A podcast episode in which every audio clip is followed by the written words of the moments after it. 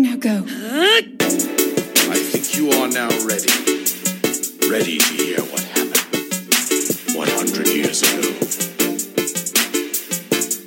The words of guidance you have been hearing since your awakening from Princess Zelda herself. Even now, as she works to restrain Ganon from your Hello and welcome to Comics to Console Crusade. This is the podcast where Jason, that's right, Pat got replaced on this episode. Joe and I comb through my extensive yard sale acquired retro video game collection to discuss the best and worst of comic book oriented video games. This episode is, of course, sponsored by Omaha Bound Entertainment, your best choice for hard binding the special comics in your collection. They do great high quality binding, custom one of a kind covers. If you get your comics hardbound with Omaha Bound, you'll be very happy. Check out omahabound.com today. And you know what? I know this is Comics Console Crusade, so maybe you're here for the video games. They could probably go ahead and bind your Game Informers and your Nintendo Powers. Check out omahabound.com today. All right, let's get to today's feature game. Today's feature game is You will never defeat me. I control the technology. I have the power to control your mind.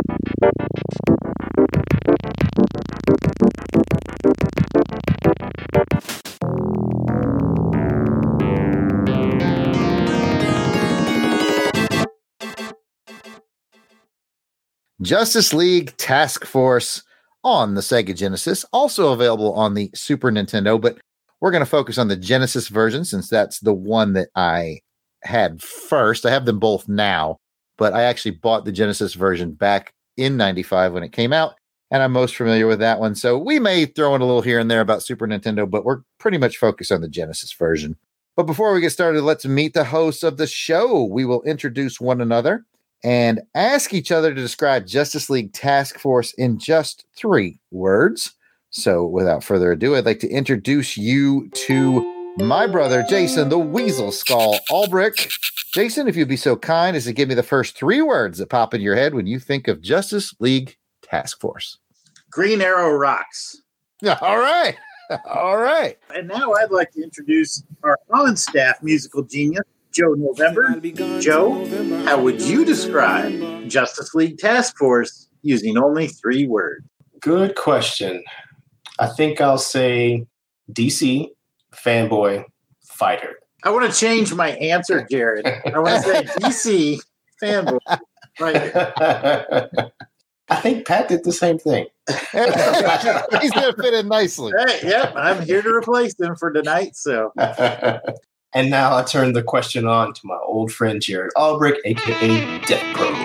Jared, please describe Justice League Task Force using only three words. I'm going to say fighter, fanboy, DC. oh my gosh, Uh, guys. I'm gonna uh, all right for reals. I'll say better than remembered. That's what I'm gonna say. okay. This game catches uh, some flack in certain circles. I don't think it deserves it, but we'll go into it. I might be a homer for this game. We'll see. Well, I have to admit, Jared, you're much more the video gamer than I am. I'm big on the board games and stuff. So when I saw this game and got familiar with it, I got to admit, I don't know what would be wrong with it. It's basically Mortal Kombat with DC characters. Ah, yes. Mm, hold that thought. Yeah. hold that. I will. thought. I'm interested to discuss it. What is this controversy of which I hear? We will definitely get to that. But before we do, I want to throw it over to Joe to take a look at the specs of Justice League Task Force in a segment we like to call All Your Specs Are Belong to Us. How are you, gentlemen? All your days are belong to us. You are on the way to this version. This game was released in June of 1995. Interesting time during my life, and I guess we'll go into that a little bit later into the podcast. we sure will. The publisher is Acclaim. Is Acclaim with two Ks or is it two Cs? Meanwhile, the developer is Sunsoft, but it's also Blizzard. And I have an interesting little hmm. tie into that as well. Go into that later. It's a two dimensional fighter and it's a one to two player game. Let me butt in here real quick because I looked up the acclaim logo and I can see where the confusion comes in because it is double C, A C C L A I M. But Yeah. the logo, they make the C's, the two C's very sharp and they butt it up against the A. So it looks like 2K. Like a case. Yeah. Mhm, That's mhm. okay. That was what I was thinking. There you go. As Joe mentioned, uh, Blizzard. This is an early early outing for Blizzard, and Yes, they did is. the Super Nintendo version. Yeah. Uh, there was different developers for each one, and there are there are little differences between the two. And there are some bigger differences, but essentially they're very similar. But anyway, we'll we'll get to that. Now back to Jared. Well, he'll his yard sale to eBay skills for a segment we call Cash Memory.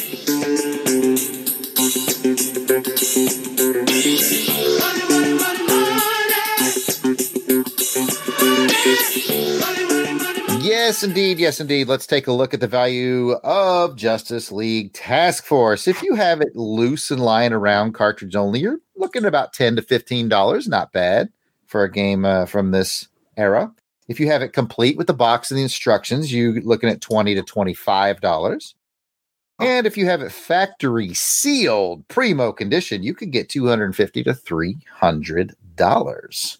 And now that we've got all the pertinent info hashed out, let's take a quick podcast break and come back to talk about the gameplay of Justice League Task Force. Hey everybody, Clinton Robinson here. I recently attempted to sneak into the Longbox Crusade headquarters basement to watch some of the Albrecht Brothers action movies while the crew was out at the Saturday matinee theater. Too bad I had a little mishap and got stuck down here with no movies to boot. However, there are pieces of Pat's old podcasting equipment and excellent Wi Fi service. So I decided to pass the time watching online fan films and talking about them. What, you don't know what a fan film is? Well, there are these non theatrical movies that people post online of already established characters and settings. Hey, hey, hey now. Just wait and see. Save all judgment for what happens when you listen to Fan Film Fridays, a new podcast found on the Longbox Crusade podcast feed.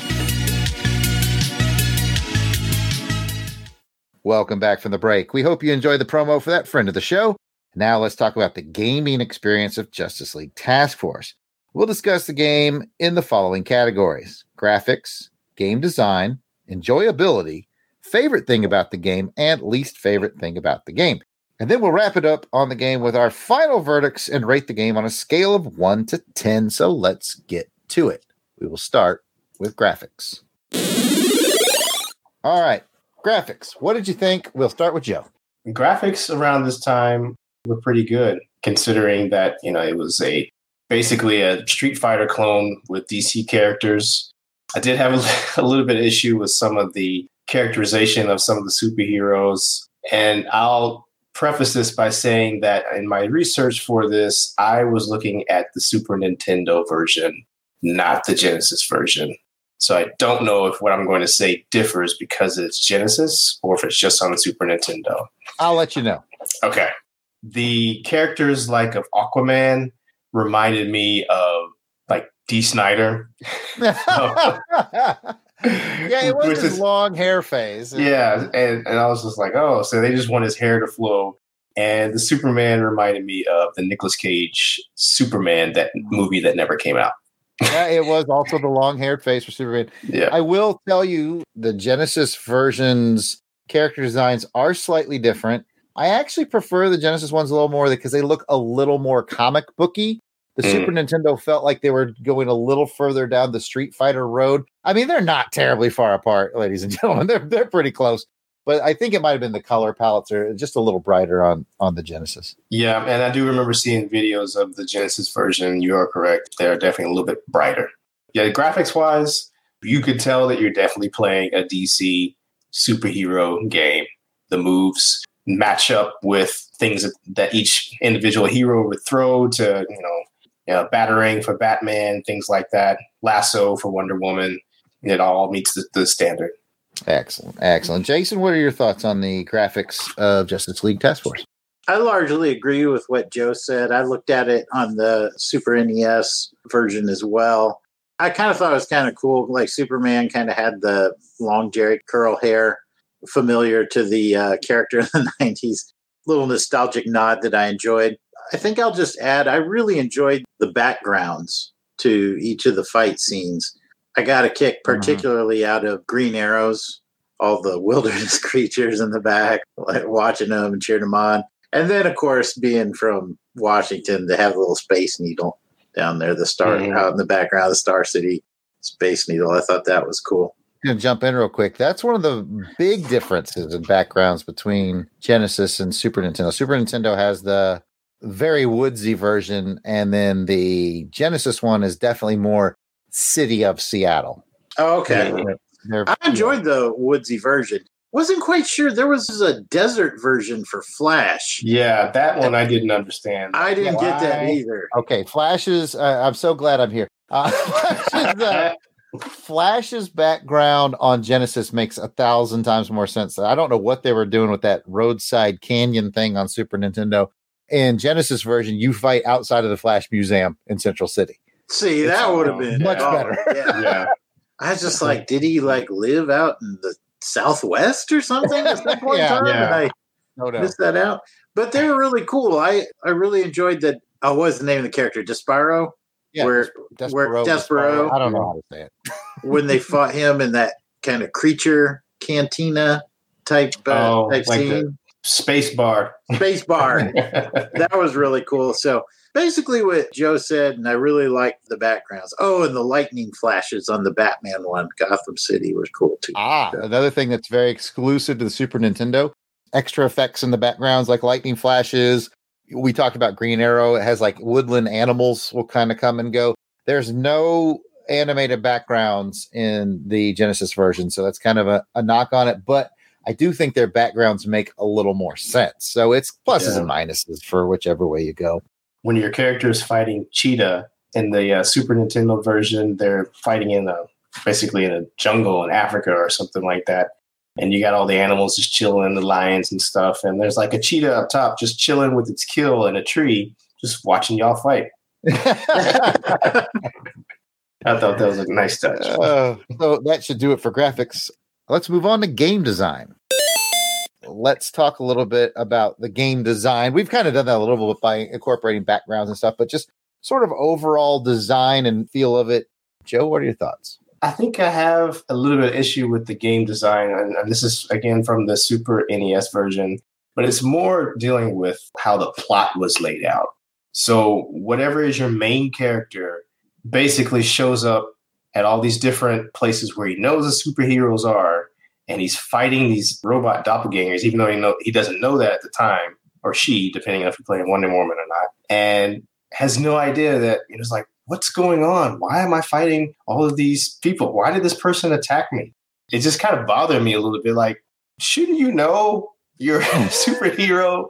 Fellow, Especially if you're Batman. especially if you're Batman. If you're a detective, yeah. And uh, the gameplay that I saw, it kind of frustrated me. It's like, how does this person not know? And then he's like, at the end, I know where to find Darkseid. But then he goes to fight Despero in the face bar, and he's like, "Where is Darkseid?" Like, dude, didn't you say you knew where he was? do you or do you not know where he's at?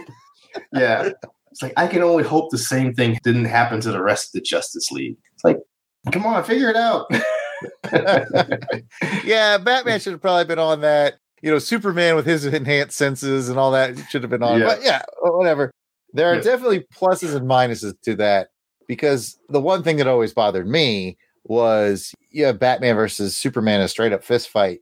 what? Yeah. Yeah. but like then it's revealed that they're robot doppelgangers, and you're like, okay, then maybe, you Yeah. know. Mhm. But yeah, it, it, yeah, I mean, there's, there's like no easy way out of that. No. No. Uh, Jason, what are your thoughts? Yeah, I agree. The story was overall pretty simplistic.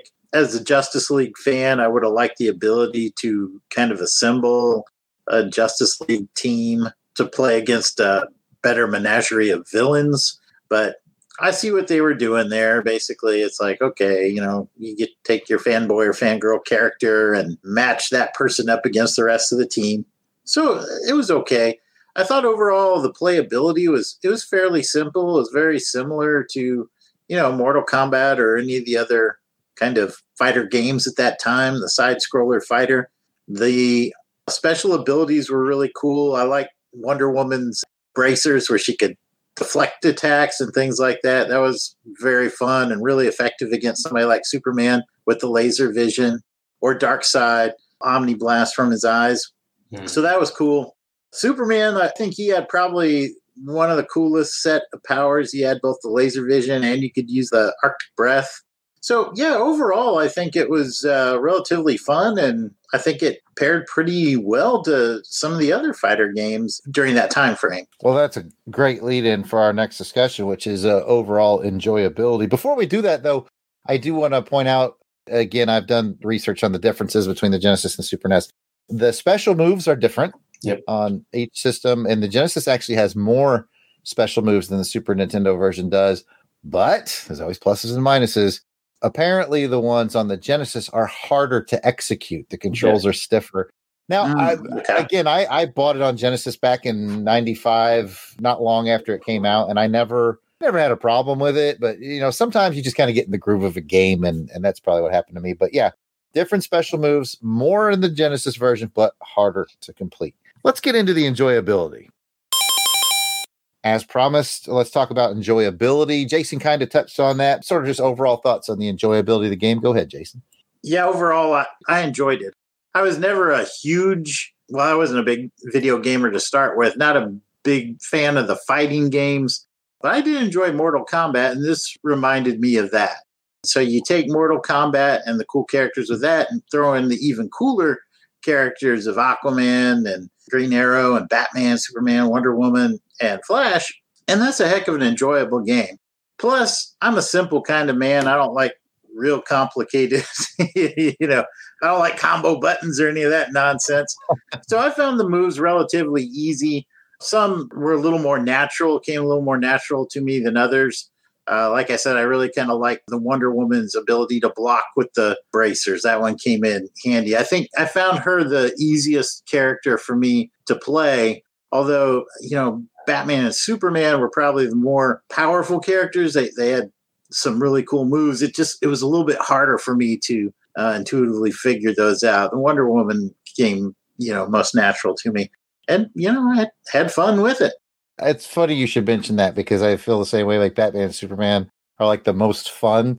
But when I first got this game, the first few times I beat it, it was the Flash. His power set was the easiest for me to execute. But I need to know Joe's thought on the overall enjoyability of this game. I think, and like I said earlier, I, I wasn't really into fighting games that much. I mean, I knew of them, but I wasn't very good at them. So I think this is a game where I enjoy it more watching than playing, only because of my unfamiliarity with with fighting games and just my prowess or lack thereof. You know, give me a JRPG and I'll play that forever. But uh, fighting games are just a little bit different. But again, you know, just knowing the moves, knowing the combos. In Street Fighter, you can do that very well. And some other games, it, it really depends on what the moves are available. Probably the game that I played the most as far as fighting was that Wu Tang Clan game that Jared and I would play when we first met each other. That was probably Yes. the the only one that I played at length. Um, PS one. that uh, PS one. That that was a fun game. It was very difficult though, but it was fun. But yeah, so enjoyability. I think I enjoy it better just watching than playing. That's only because of my personal preference with fighting games. Makes sense. I think that's exactly what Pat would have said if he was here too. By the way, he's not a big fight gamer. Next up, your favorite thing. Well, let's roll this into what was your favorite thing about the game? Go ahead, Jason. I touched on it already. I really like the backgrounds, the scenes of the fight. I got giddy as a schoolboy when I was up fighting on top of the Daily Planet with the Daily Planet logo in the background. That's really cool. Fighting in Gotham City in the in the night with the gargoyles in the background, and then the lightning. And then at the end, when the fights over the bats come out, I thought that was super cool too. And then I already mentioned Green Arrow and the little Homer effect of having the Space Needle there in the background was pretty awesome. So for me, it was the background. Definitely stood out to me too. What, what about you, Joe?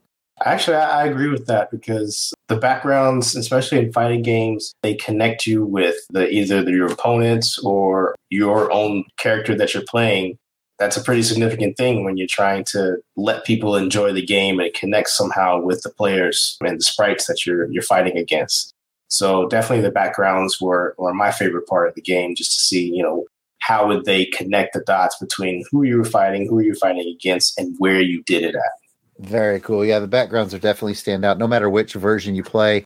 I think my favorite thing about the game would probably be just that it exists, that this was 1995. It was on the heels of the of the success of the Street Fighter 2 Mortal Kombat franchises. And all of us nerds were like, why can't they do a superhero game? And they did one. And it's not bad, no matter what they tell you. It's not bad. I mean, is it in a league with Street Fighter 2 or Mortal Kombat? No, its controls aren't that precise but it certainly looks great. And a, another one of my favorite things, and I'm certain we'll talk about this in a minute, especially on the Genesis version, is the music. It's got some really rocking tunes. We'll find out from Joe if he was able to listen to both versions because they're very different on soundtracks. And the Genesis version, in my opinion, is superior to the Super hmm. Nintendo soundtrack. We'll find out in a minute. uh, I really enjoyed that. Let's get into the least favorite thing let's roll this into least favorite thing, and we'll start with Joe. I think it was the dialogue that bothered me the most. you know, just little things like knowing where Darkseid is, but then asking his lackey that, you know, where is he? Why would Darkseid confide with Cheetah as one of the main henchmen? They didn't really explain that. When you finally meet up with Darkseid, he's like, You impress me, hero. Like, Darkseid would never call his opponent a hero. He would name him by name, and I had to do with the programming for how they created the text for each character. And I understand, right, right, yeah. All, all the no matter who you play, no matter who you play, it's the same thing. But you would think it would just be a little bit more realistic in that. I'm and, very impressed with you, young man or woman. yes, and I guess I missed something about a missile base. He, he, your character says you'll pay what you did for them. what missile base? Yes. Are you talking Thank about? you. I was going to bring I that think up too. that yeah. was on the newspaper at the very beginning of the game. Like that's like it was. Oh, I think that's where that's from. But I was the same way. I was like missile base. but I think it might have been on the newspaper. Yeah. And no matter which version you play, be it Genesis or Super NES, it's the same storyline. There's no differences there. I think it's even the same dialogue exactly. So yeah, That makes sense. And then at the end, when you beat it, and dialogue's like, whether together or alone, nothing can defeat the Justice League Task Force. And I'm like, except maybe robots. robots came close. so I, that was the part that bothered me. But everything. Yeah, the writing was noticeably weak. I would Yeah. I would agree with that. Uh, Jason, what are you gonna say is your least favorite part of the game? I agree with Joe 100%. This is 1995. Justice League is just being relaunched. Fanboys everywhere are excited to see the team back under the helm of Grant Morrison. This game comes out, and I understand that it's 1995, so you know there are limitations there, but that story writing was just kind of inexcusable for me. There had to be something more that tied it all together. And then I kind of hoped at the end that there might be some sort of, I don't know, some sort of little finale or Easter egg or something that pop up. And all you really get is the little kind of spread of them standing together, which is cool and everything. But I'm just like, man, this, as a comic book fan, I was disappointed. As a gamer, like I said, it played okay and it was nice to have the characters. But as a comic book fan, the story really let me down. Fair enough. Fair enough. Hmm. I am total homer for this game, so it's hard for me to drag it down. I truly enjoyed playing it back in college, but you know, I guess I got to be unoriginal. The story is bland. Like I said, I did like the fact that they were robots because then it made a little more sense that Batman would be able to take Supes in a fist fight, or Wonder Woman for that matter, or the Flash. Or or you Right. know, pretty much your best fight would basically be between him and Green Arrow. Mm-hmm. but, but yeah, in the end, like we said, there was really no way out because he should have known it was robots, and it was a thin premise just to get everybody to fight. I mean, maybe it's the best they could do, but ultimately, it's not great. Let's get into final scoring. In this round, we are going to give this an official score on a scale from one to 10. Five is average. It's fine. It did what it needed to do. Didn't really impress, but it didn't really make you upset either. So that's your barometer. Knowing that, we will start with Jason. I'm going to give it a six. I think it was a little bit above average. We kind of slammed it on the story there at the end, but the rest of it was pretty good and it was enjoyable. So six for me. All right. What about you, Joe? Great minds think alike. I was thinking the exact same number, a full throated six. Better than average, not too great, but decent enough so that it captures people's interest, especially from a nostalgia standpoint. Well, there's only one thing left to do, and that's to check in with the total homer for this game. The guy who bought it at KB Toy Stores back in 1995, brought it home, put it in the Genesis in college at the time, just played the mess out of it. Was so happy to have a fighting game. Rocking soundtrack, liked the graphics a lot, decent gameplay. Not the best story in the world, but I'm going to give it a seven. I liked it quite a bit. Nice. You know, Yep. it's, it's well, we liked Crawl too. So, you know, you know, whatever. But yeah, I, I liked it quite a bit. I think if you'd asked me to rate it on a scale of one to 10 and 95 when I got it, I was playing, I probably would have given it a nine or a 10, you know, but it's just sort of in retrospect that I think it's a fairer score. I mean, if you look at a game like Street Fighter 2 as a 10, then yeah, I think Justice League Task Force deserves a, to be about a seven. And like I said earlier in the show, there's a lot of people out there that will poo poo this game and say it's terrible. Is it terrible? No. But I do think there's more value in it if you're a comic book fan. If you're just a straight up gamer, I could kind of see where you'd say, okay, it's terrible. I mean, why would you play this instead of Street Fighter 2? right. If you're a comic fan, you would. because you can play as Green Arrow or Batman or Wonder Woman. Exactly. There you go. Fanboy fighter, DC fanboy fighter. These days, you can get Mortal Kombat versus DC and have a heck of a good time with it. But yeah, Exactly. But it seems like in all this discussion that we have perhaps forgotten something. I say that every episode because it's in the script. But I know what it is. Let's throw it over to Joe November, our on staff musical genius, to talk about the music in a segment called Superconductor.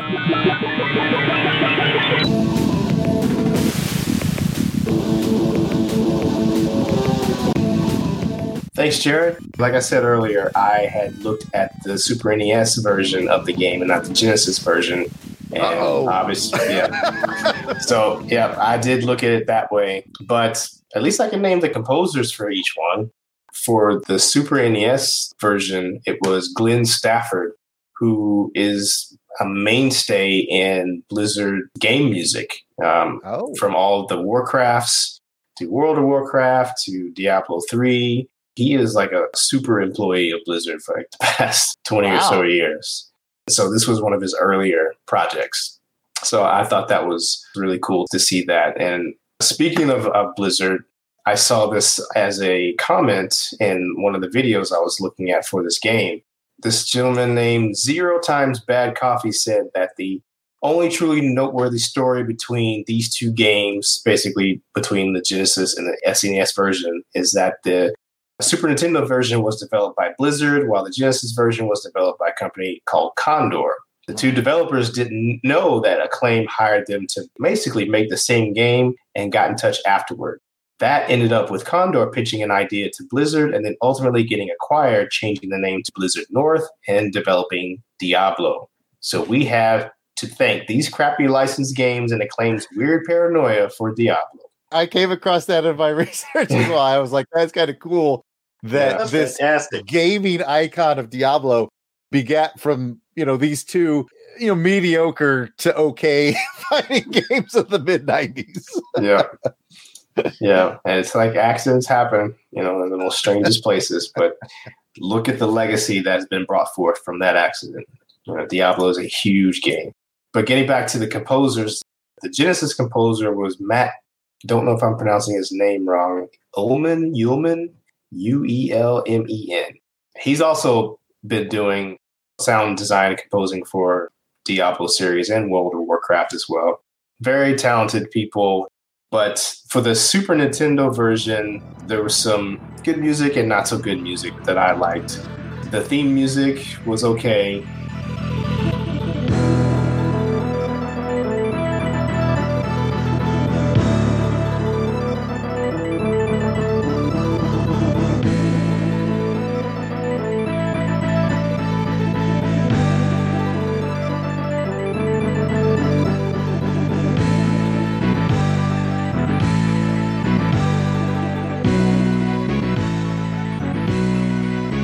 Sounded a little bit Miami Vicey to me, so it was a little nostalgic there. I think the best music that I heard was Aquaman.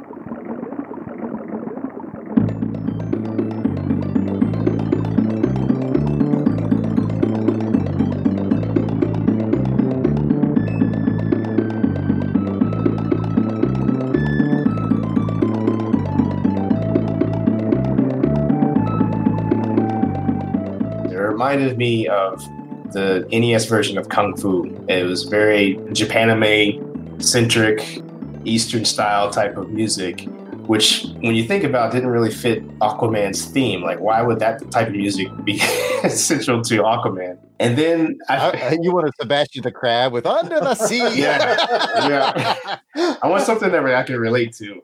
uh, the Superman music was probably the most iconic.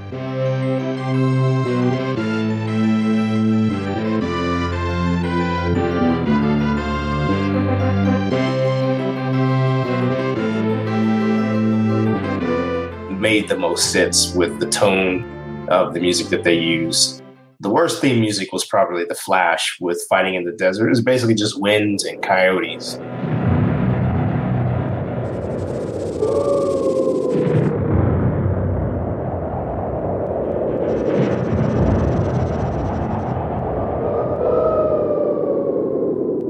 There was really no music. It was funny watching the coyotes do the little howl, though. I thought that was fun. Yeah, like they were enjoying the fight. Some these random superheroes in the night, desert night. It's that out. that was really what I caught from the the music for this game. There were really no remixes or anything that I could find. Nobody bothered to do any nostalgic type of remixing for the music, but it's probably because there's really nothing too memorable for it, you know, to do so. So people wouldn't really catch on, even if they did do a remix. Well, I tell you what, I'm definitely going to campaign hard for the music for the Genesis version. Just the intro music alone is is really cool, and you know what? I'll spin some of that for you right now.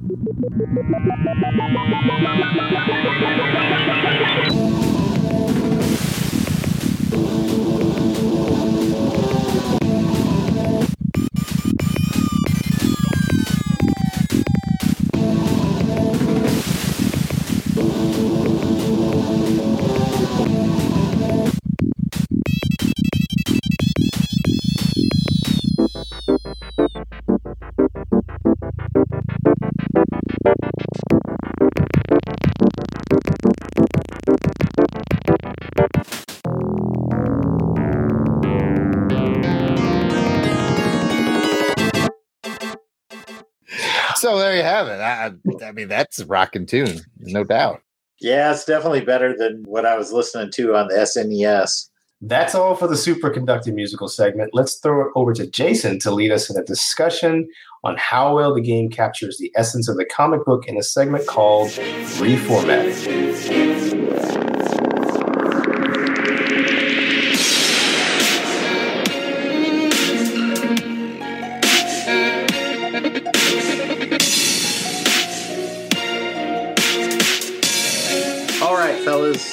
You guys are gamers. I'm a semi casual gamer, but we're also, all three of us, hardcore comic book aficionados. So this is a comic book video game. So, question number one, and I'm going to throw it out to you, Joe. How did it make you feel as a comic book fan? Did you get any sort of additional joy out of being able to play, you know, Batman or Flash or whoever you played? Who was your favorite character to play? I'd say my favorite character would be Superman, only because I'm just a fan of Superman in video games. There have been some bad ones. Looking at you, Nintendo 64. Oh, man. Yeah, some- One day it'll show up on this podcast. Fly through those damn circles one more time. yeah. Easy. but uh, yeah, I'd say Superman, and just because, like I said earlier, the background and the theme music all matched up to, hey, you are on Superman's turf, and this is who you're fighting, or you, you know, you're fighting me as Superman, and so I thought that was a really good touch. Cool, cool. Jared, how was it playing Batman? I don't even have to ask you. I did Batman a lot. Like I said, when I first got it, really the Flash's power set spoke to me the most. So I've probably beaten this game, no joke, 20, 30 times, mostly with the Flash, but I did definitely play as Batman, being my favorite character. And it definitely did feel comic booky to me. They, like, Yeah. We've all commented the backgrounds are good, no matter which version you play. We've all commented the music is pretty good, no matter which version you play. The character designs are decent, the special moves are cool. So again, I mean, total homer for it, but it felt very comic book wrapper on Street Fighter, which is you know what you wanted going into it. Yeah, you kind of knew what you were going to get. That's for sure. All right. Second and final question. What was your favorite background, Joe? I bet I- it's I- Metropolis. I liked Metropolis, but since I'm kind of a sucker for Greek mythology, I liked Wonder Woman's background. Nice. I thought that was very appropriate for her stage for when you fight Wonder Woman, even though it was a robot. Spoiler. Spoiler alert. All right, Jared, same question to you. Favorite background in the game? Ooh, man, that's tough. That's tough. I'm going to cheat a little bit and pick a bunch of them. Uh, okay, I'll say on the Genesis. Ooh, I like Wonder Woman's background. I did. I just like the way it's laid out. What I really thought was neat about it was her WW is sort of in the tiles on the floor, dead center. As you fight to the left or right, it actually moves to keep the perspective right. And I was like, well, that's got to be hard to program. Mm, I thought that's interesting. I, I just really like it. I mean, they're not as impressive as the Super NES background, so they don't have the motion stuff, which is how I'm going to cheat. I'm going to say on Super NES, the Batman background, I think, really felt like Gotham City. Yeah. Yeah, I'm going to pick three because uh, it's my segment. I can do that. I'm going to. I'm gonna go top of the Daily Planet with iconic Daily Planet uh, logo there in the background. That was really cool. That would be number three.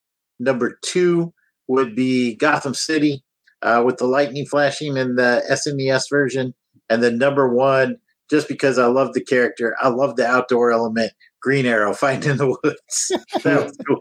I felt like it was like Campaigning hard for this. it was, but it was, oh man, but it was so cool because it's almost like fighting in like a Disney cartoon or something. You know? got like Bambi and Thumper all sitting there watching it. yeah, you had a bear, raccoon, and there was a buck chilling. Yeah. Now, what's interesting, just to add to the discussion, is that you know, according to Wikipedia, there were supposed to be other characters that were going to be part of this game, but due to limitations, they couldn't add it in. So we could be talking about the Martian Manhunter. Okay, well let's let me go one more segment then on that. if you could add one more character to play, who would it be? Joe. Good question. I might have to think about that one. You have to come back to me. All right, Jared. I'm deep in thought about it. Mhm, mhm. Um, I have two. I asked a question. I don't even know. I am deep in thought about it. I'm going to throw out two options. One, I can't help but think of Dahalsim from Street Fighter 2. Whether or not I'm pronouncing that right, I don't know. But you remember that he was from India and he could stretch really far. Uh-huh. So it would be kind of cool to put Plastic Man in this game to, Oh, with the stretching ability. that would be And cool. my backup choice is uh, nobody saw this coming, but I'm a huge Booster Gold fan and I'd love to play as Booster Gold. I was waiting for Oh, Booster okay. Gold to come out.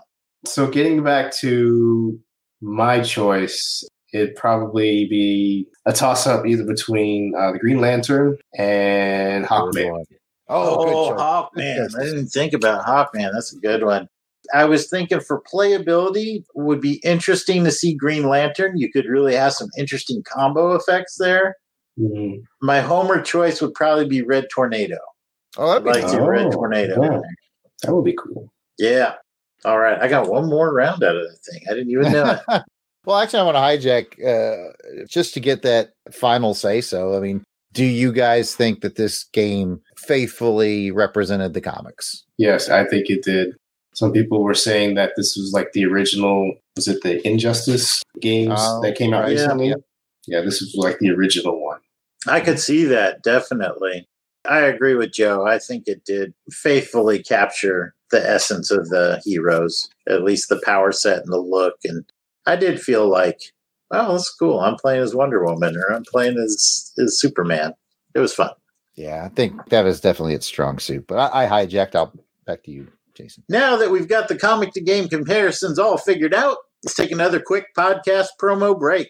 When we come back, we'll talk about all our memories of this game and bring the show home.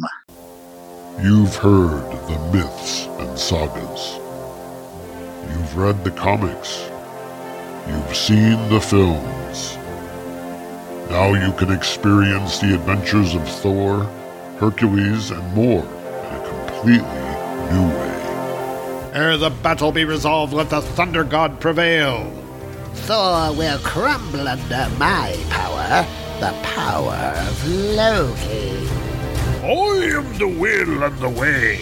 I am all father, and none shall say me nay. Donald Blake, have you forgotten that we have a dinner date tonight? Join me, Tom Harris, almost every Thursday for Radio Free Asgard. Every episode, we take a look at a new chapter in the lives of your favorite mythological heroes, from the Iron Age of Europe through the Bronze Age of comics, the Marvel movies, and beyond. All that and silly voices, too. Come join us at RadioFreeAsgard.com. Welcome back to the show. Let's hop into our DeLorean, get it up to 88 miles per hour, and talk about our memories of this game and what was going on in our lives in a segment called Save Point. Back in the days when I was young, I'm not a kid anymore. But some days I sit and wish I was a kid again. Back in the days when I was During young, our Save Point discussion, anymore. we'll give you Some some context for the time that our featured game was released by discussing video game news of that time. What was playing at the movies? And what were some of the chart topping songs? And then we'll wrap it up with our personal memories surrounding Justice League Task Force. So here are the video game events and notable releases for June 1995.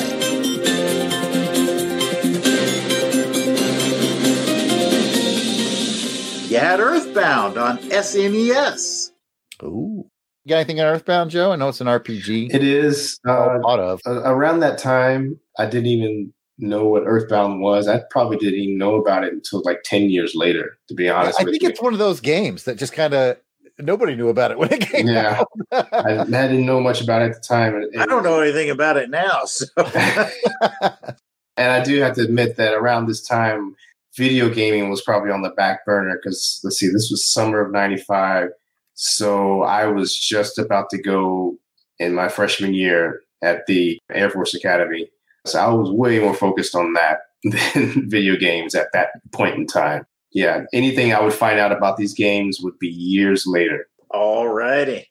You know what else was coming out though was Street Fighter Alpha at the arcade. nice. Give me my quarters back. I'd probably retire by now. And finally, we have Justice League Task Force, which spent four months as a top rented title, peaking at number two.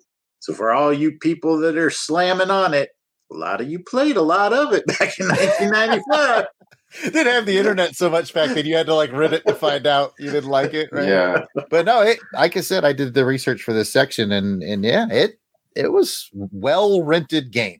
I'm just saying, Jared. I knew a lot of people back, like when Bon Jovi was making it big. You know, all these men they were like, "Oh, Bon Jovi, that's a girl rock band. I wouldn't have no Bon Jovi." they sold a lot of Bon Jovi out. I know I had one, and I wasn't the only guy who had one. I'm in the just bench is saying. all chicks behind. That's right. Math don't add up. Mm-mm. At any rate, let's talk about movies.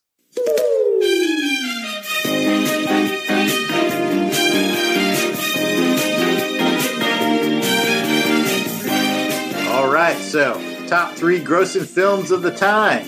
Number three, Congo. You guys go I- see Congo? I still haven't seen it to this day. I know I've never met anybody that had a, a lot of good to say about it, but I still want to see it because I know it's got Ernie Hudson, and you know I'm a fan. yes, it does have Ernie Hudson. I saw it at the theater. I was a big fan of the book. Did you see it, Joe? I think I rented it once. I don't remember much about it, so it wasn't obviously very memorable to me. No, it I is don't- not. However, the Michael Crichton novel is amazing. The Hmm. movie doesn't do it much justice. Yeah, I'll pick it up here with number two at the box office. Uh, summer 1995 would be a Disney flick. One of my wife's favorite movies, possibly her favorite movie of all time, is Pocahontas. Oh. Can you paint with all the colors of the wind, gentlemen? The only song I remember from that movie was "Savages, Savages."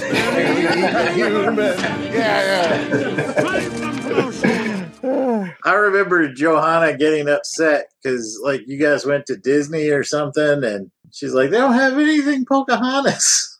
Yeah, not one of the most you know marketed of the Disney princesses lines, but uh, she's she's found her fan base over the years, and it's still think it's a pretty decent movie. I I went and saw it with Johanna. We were dating at the time. Oh, all right. Oh, nice, nice. I think I did see it in the theater when I first saw it. And the number one grossing movie around that time was Batman Forever.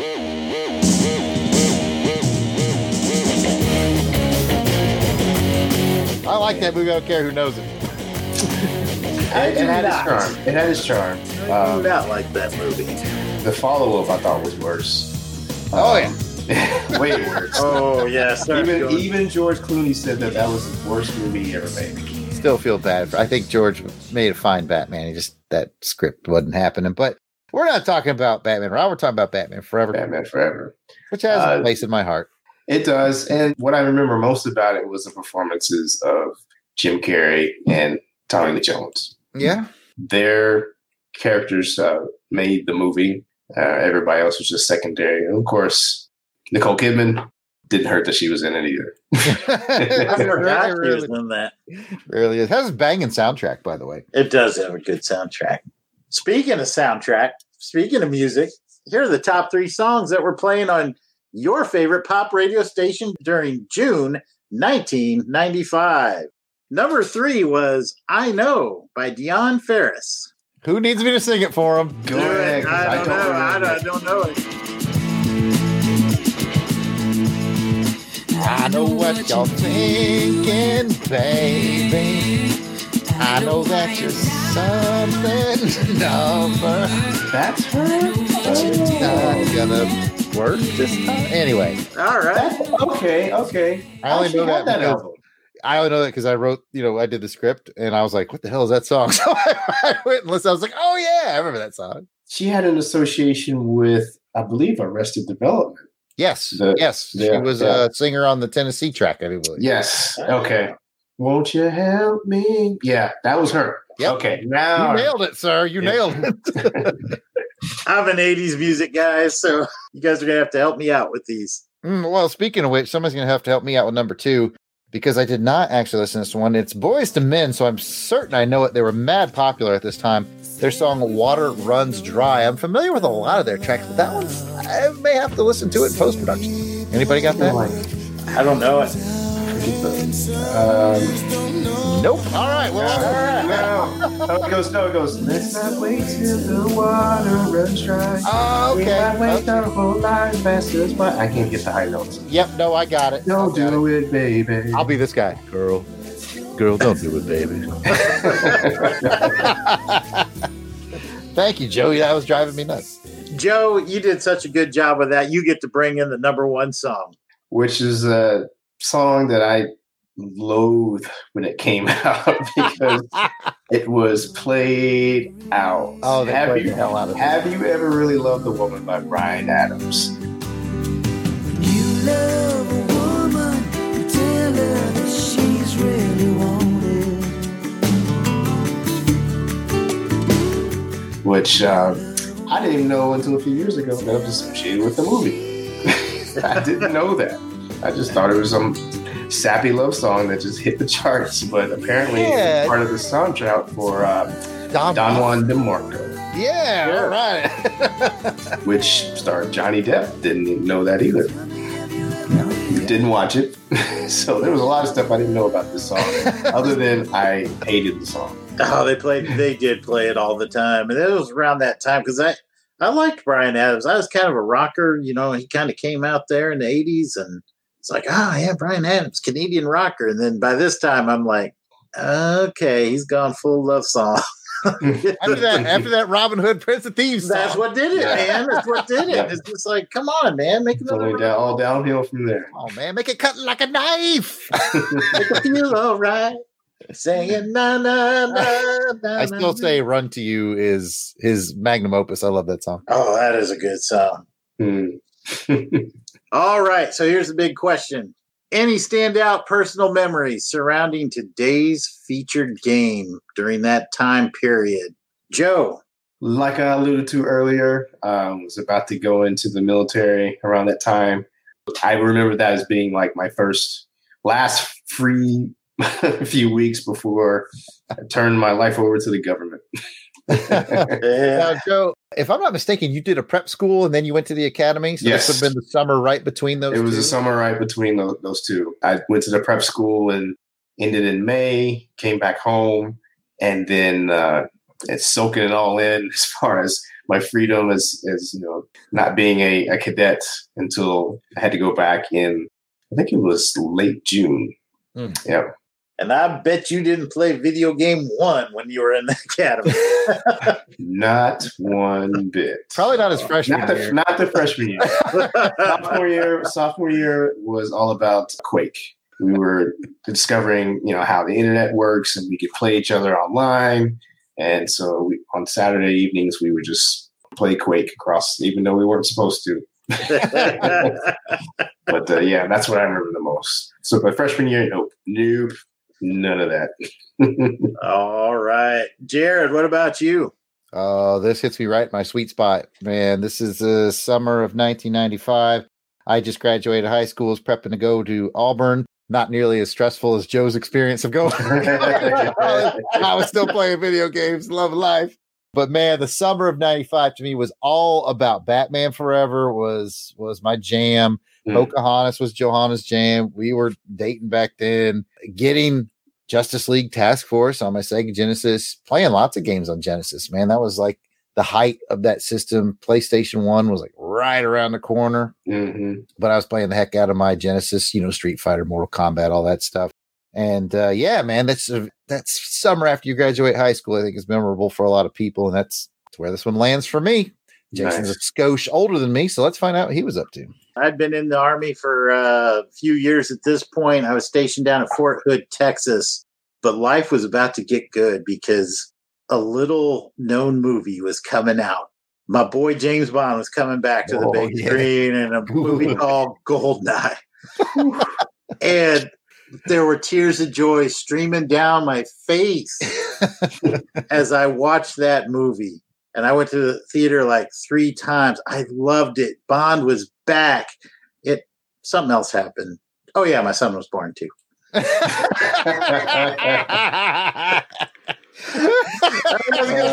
though, wasn't it? Well- well done. Well done. But I tell you what, doubling back on that, yeah, I think Goldeneye ended up coming out the fall of 95. So right on the heels of this. And I too saw it in the theater once. And then I went with our mom, Jason. I was home on a break and I went with mom to see it. And then they played it again at the free movie at Auburn. And I went and saw it again the third time there. Boy, man, such a great movie. Oh, Goldeneye. So very rewatchable. now And that was a wasn't good video game too. yeah it's, it's all right wasn't there a pin clicker in that movie too there was. Click, what was click, his click. what was that character's name Uh, that was Boris. Boris. yes yeah. boris He's So- invincible. invincible Yeah. Well, all right. With those memories back on our save cards, we're going to close this show out. Of course, we got to thank our Crusaders Club members with some special shout outs. These are the fine folks who have joined our crusade. They get early access to special long box episodes, voting on show content, so much more. So these are the folks who are reaping the benefits and giving some much appreciated support to the show.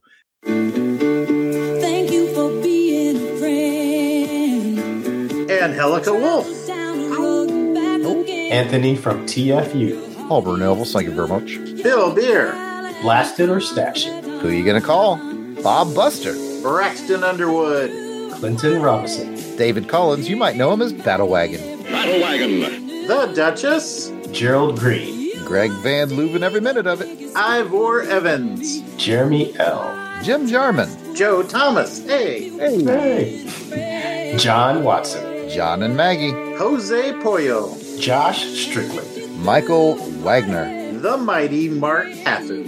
Maxwell Traver. That's an awesome name, by the way. Miranda W. Paul Hicks. Rick, Jeff and Rick present. Rob Morgan. Ryan Daly. Samantha Maney. Sean Urbanski. Steve Cronin. Tim Price. Toronto Cop. And our one time donor, Brad Morin. As always, if we missed anybody on our list, we apologize. Just keep in mind we record these episodes well in advance of release.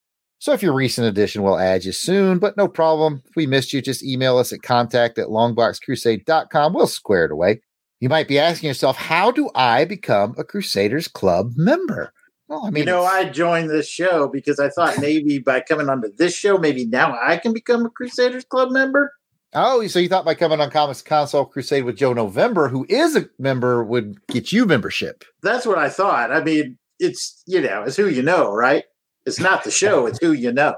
Right. That's a hundred percent. Well, it's 99% correct in that you're right on that, but no, you can't join.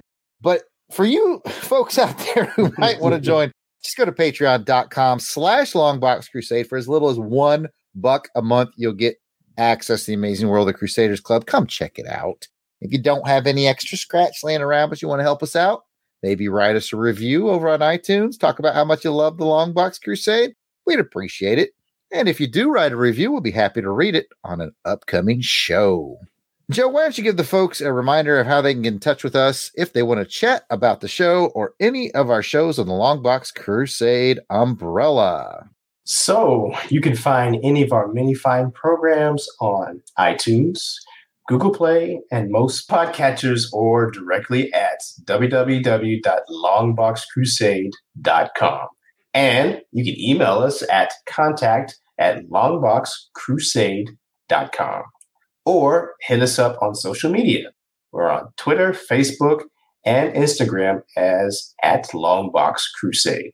Awesome job, Joe. Thank you. If you want to interact with us with live chat, be entered to win some free stuff on our live raffles. Join us for the next episode of Doing It live stream over on YouTube. We do them on the second Sunday of every month, and we start at 3:30 p.m. Central Time. You can get signed up for that by looking up Longbox Crusade on YouTube. Please subscribe to our channel and click the bell so you get reminder notifications of when we go live. I want to thank the team for being here, and here's where you can find us on them internets. Joe, where can people find you? I'm on several different places. So on SoundCloud and Twitter, I'm on Joseflin99. That's J O S E F L I N 99. On Instagram, Spotify, and Bandcamp, you can search for Joe November. And on Facebook, I'm on Joe November Music. Guys, do yourself a favor. Go check out those sweet beats that Joe puts together. You've heard a ton of them on our network because we're always Mhm. pirating his beats for our shows, Yep. shows. But yeah, definitely check out that SoundCloud, guys. It's well worth your time and effort. Jason, where can they find you and all your sick beats? Yes, sir. You can find me at Weasel Skull on Twitter or Jason Albrick on Facebook and Instagram. And my sick beats are all up here in my noggin. all right. Well, of course, you can find me at Yard Sale Artist, Twitter, Facebook, Instagram. It's all at Yard Sale Artist. And I want to thank you guys for joining us. We hope you'll continue to join us as we go on our crusade to three Play them all. Play them all. I actually read the script this time. Oh, all right.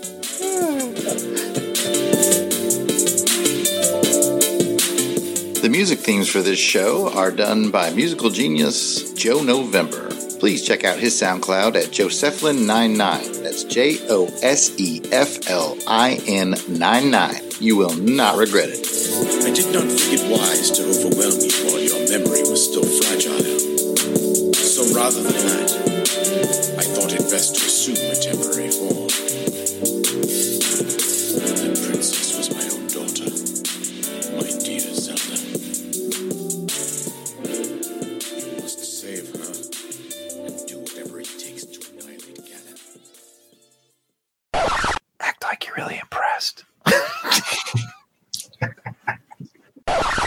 fix a typo. You say refromatted for the longest time. Reformatted. It only took a year and a half. Follow up question: Would you have sex with robot Wonder Woman? oh, uh, that's a tough question. Don't worry, I don't know why it's so tough, but it is. See, because it's tough. to SNES version or Sega Or version? Genesis. 16 bit or. so I I did, I did catch that one. You better stop clicking that pen, Joe Thomas. Well, you can hear from here. yes, I can. Give me number three, Joe. Uh, I think that's you. Joe gets number one. Yeah, I get number one. You're Who right, Joe. Yeah, the, the guys were giving me guff because I was clicking in one of the shows, so I, I sent them a little clip of uh, Boris clicking this. this That happened pin. today. Just today. Hey, Joe. oh, that's hilarious. By the way, Jason, that clicking might have been me because I remember there was a point where I was working on an art piece and I forgot to mute my mic, but I wasn't about to admit that in the group chat. Podcasters. Catchers.